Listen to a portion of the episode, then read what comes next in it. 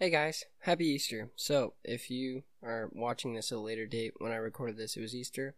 And uh, to all of you listening today, I hope you guys have a wonderful Easter. Even if you don't celebrate Easter, I still hope you have a wonderful day. So, I wrote a little poem uh, for this occasion, and it goes something like this Easter Sunday, little fluffy bunnies. Easter is always blossoming and sunny, laughing and giggles, all is funny. Life is with ease, and peace and children running. Jesus rose from the dead. Hallelujah! I hope you let his wonderful light shine through you. He was dead, but now he's not. We get out of bed to celebrate and laugh a lot, to eat candy, to get closer, to have some family members over. Even though we are all separated, Easter will still be celebrated, and to Jesus this poem is dedicated. Amen. So, I hope you guys have a wonderful day, and uh, remember, stay safe, uh, keep self quarantining, and just have a great day.